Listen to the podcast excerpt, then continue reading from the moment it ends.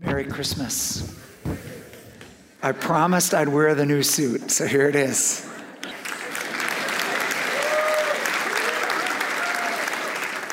I know you're clapping for Alice, that's fine. All right. Isaiah chapter 9. For a child will be born to us, a son will be given to us, and the government will rest on his shoulders. And his name will be called Wonderful Counselor, Mighty God, Eternal Father, Prince of Peace there will be no end to the increase of his government or of peace. And then Luke 2 But the angel said to them, Do not be afraid, for behold, I bring you good news of great joy, which will be for all the people. For today in the city of David there has been born for you a Savior who is Christ the Lord. This will be a sign for you. You will find a baby wrapped in cloths and lying in a manger. And suddenly there appeared with the angel a multitude of the heavenly host, praising God and saying, Glory to God in the highest, and on earth, peace among men with whom he is pleased. So, the title of the message this afternoon is The Gift of peace. So I grew up in a family. My mom and dad made Christmas very special. I have five siblings, the four older ones, then there was one that was miscarried, and then Jimmy and I were the bottom two. And we were crazy about Christmas. We love the tree, we love the lights, we love the the music and the singing and the specials, and there was nothing that we didn't love. The gifts, oh my, we were insane about gifts. My mom and dad would take us Christmas caroling. And I remember going from house to house singing carols and just wondering what, what does this mean? What do these songs mean? I remember distinctly one Christmas, I don't know, it's probably a couple days before Christmas. Oftentimes, mom and dad and the older four would go out, and Jimmy and I would be at home alone.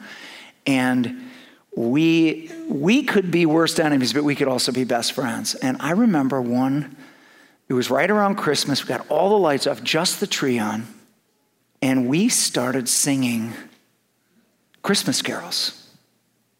And we did Silent Night, and I felt a presence.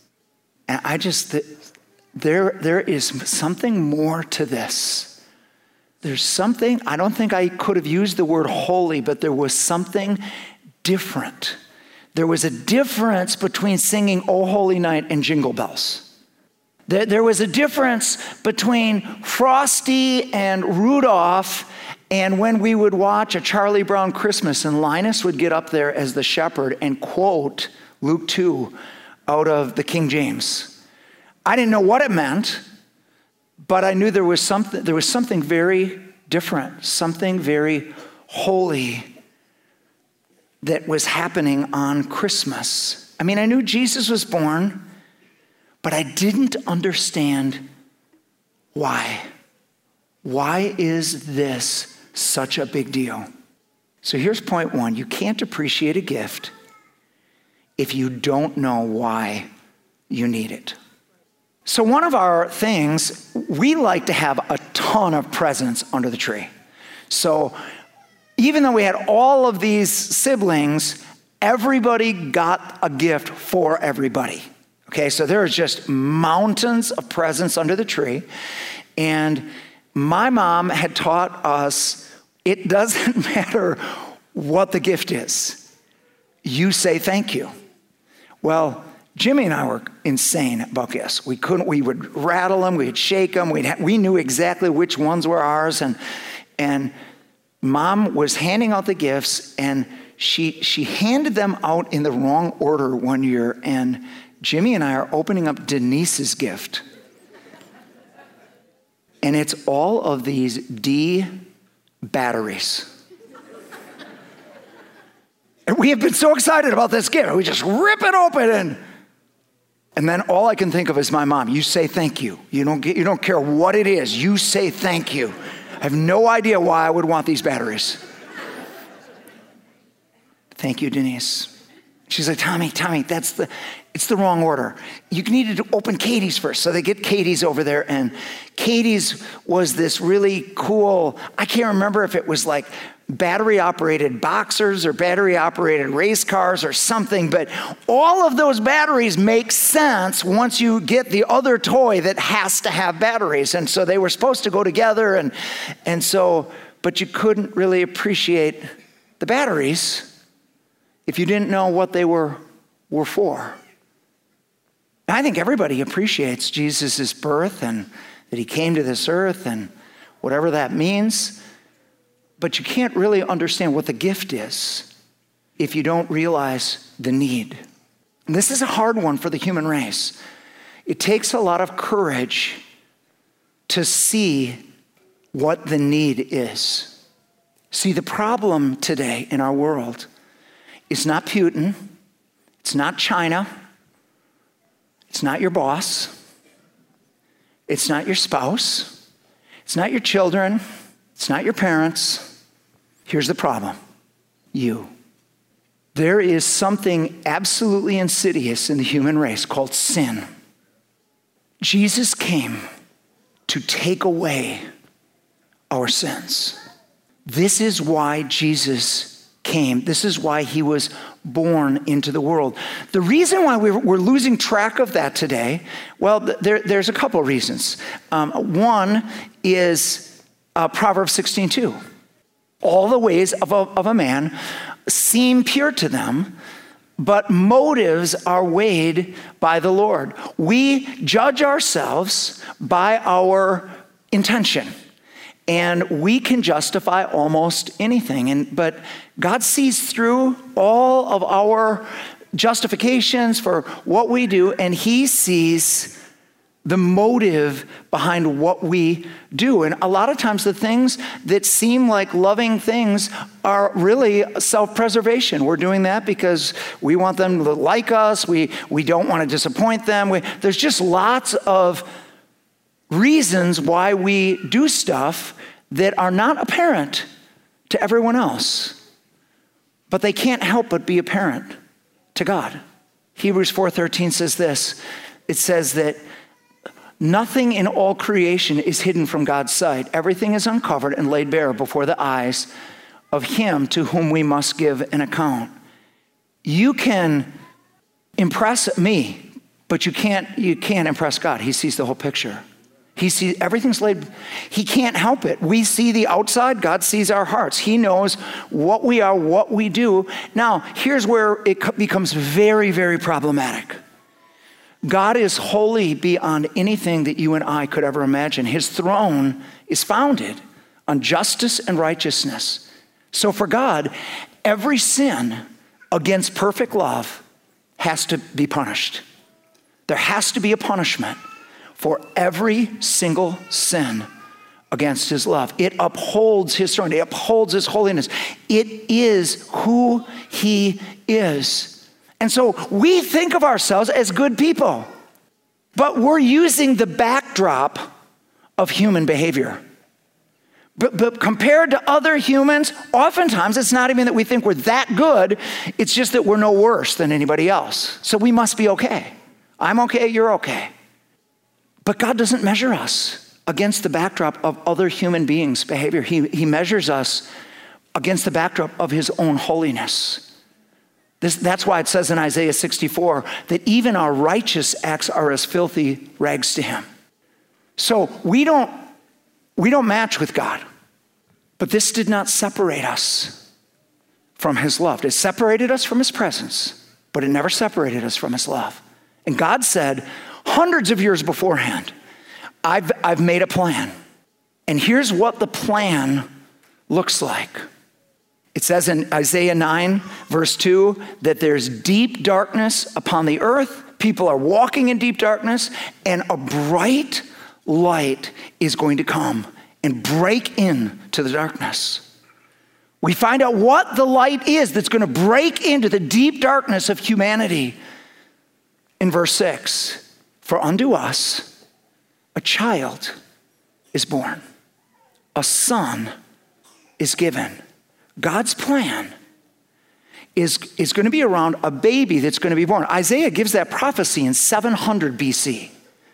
The hope of humanity is coming. The darkness is still increasing, but there is hope coming. And the hope is this one that is going to be born as a baby, and his name is going to be Wonderful Counselor, Everlasting Father, Prince of Peace, Mighty God. And upon his shoulders the government will rest.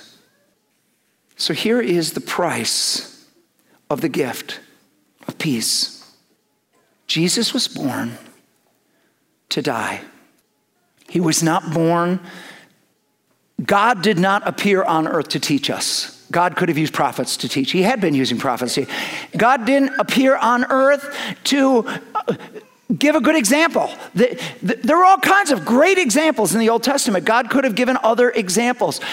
The only reason why God appeared on earth in flesh was because we needed a sacrifice for our sins. And no human being could give it because all of us fall short of the glory of God. All of us had sinned. God needed to punish sin, and the only way it could work is if He Himself came down. This is, this is what it says in Romans 5 8. It says that God demonstrates His love for this, for us in this, that while we were still sinners, Christ died for us. The shepherds that come, they are not ordinary shepherds. These are the Levitical shepherds. They are not raising sheep for wool. They are raising sheep for sacrifice. These, this is, Bethlehem's very close to Jerusalem. They, they, had to, they had to sacrifice over a million lambs on Passover. And every one of those lambs raised to be sacrificed was pointing to this one that was born. The shepherds come. It is a holy night. This is the one born, God in flesh. Why? Because you have to have a lamb without blemish. You have to have somebody that's never sinned, that will never sin, not just outwardly, but from the heart. This one has to be perfect. So Jesus comes, fully man, fully God, so that your sins and my sins could be fully punished in the holiness of God. So that forgiveness today could be offered, not unjustly, but on the basis of faith in Christ. So when he says that he's coming to all people, this is going to be for everybody good news of great joy. For to you, and speaking to the shepherds, to you, a Savior has been born who is the Lord. He is born for everyone, and He is born for you. This is intensely personal. Christmas has to become very, very personal. God loves you. The one who knows you the best loves you the most, and there is a gift under the tree that has your name on it. But you have to open it. Here's why the gift of peace, peace with God, is only available in Christ. Let me just read a couple scriptures. We're almost done. Isaiah 53, verse 7 He was oppressed and afflicted, yet he did not open his mouth. He was led like a lamb to the slaughter, and as a sheep before its shears is silent, so he did not open his mouth.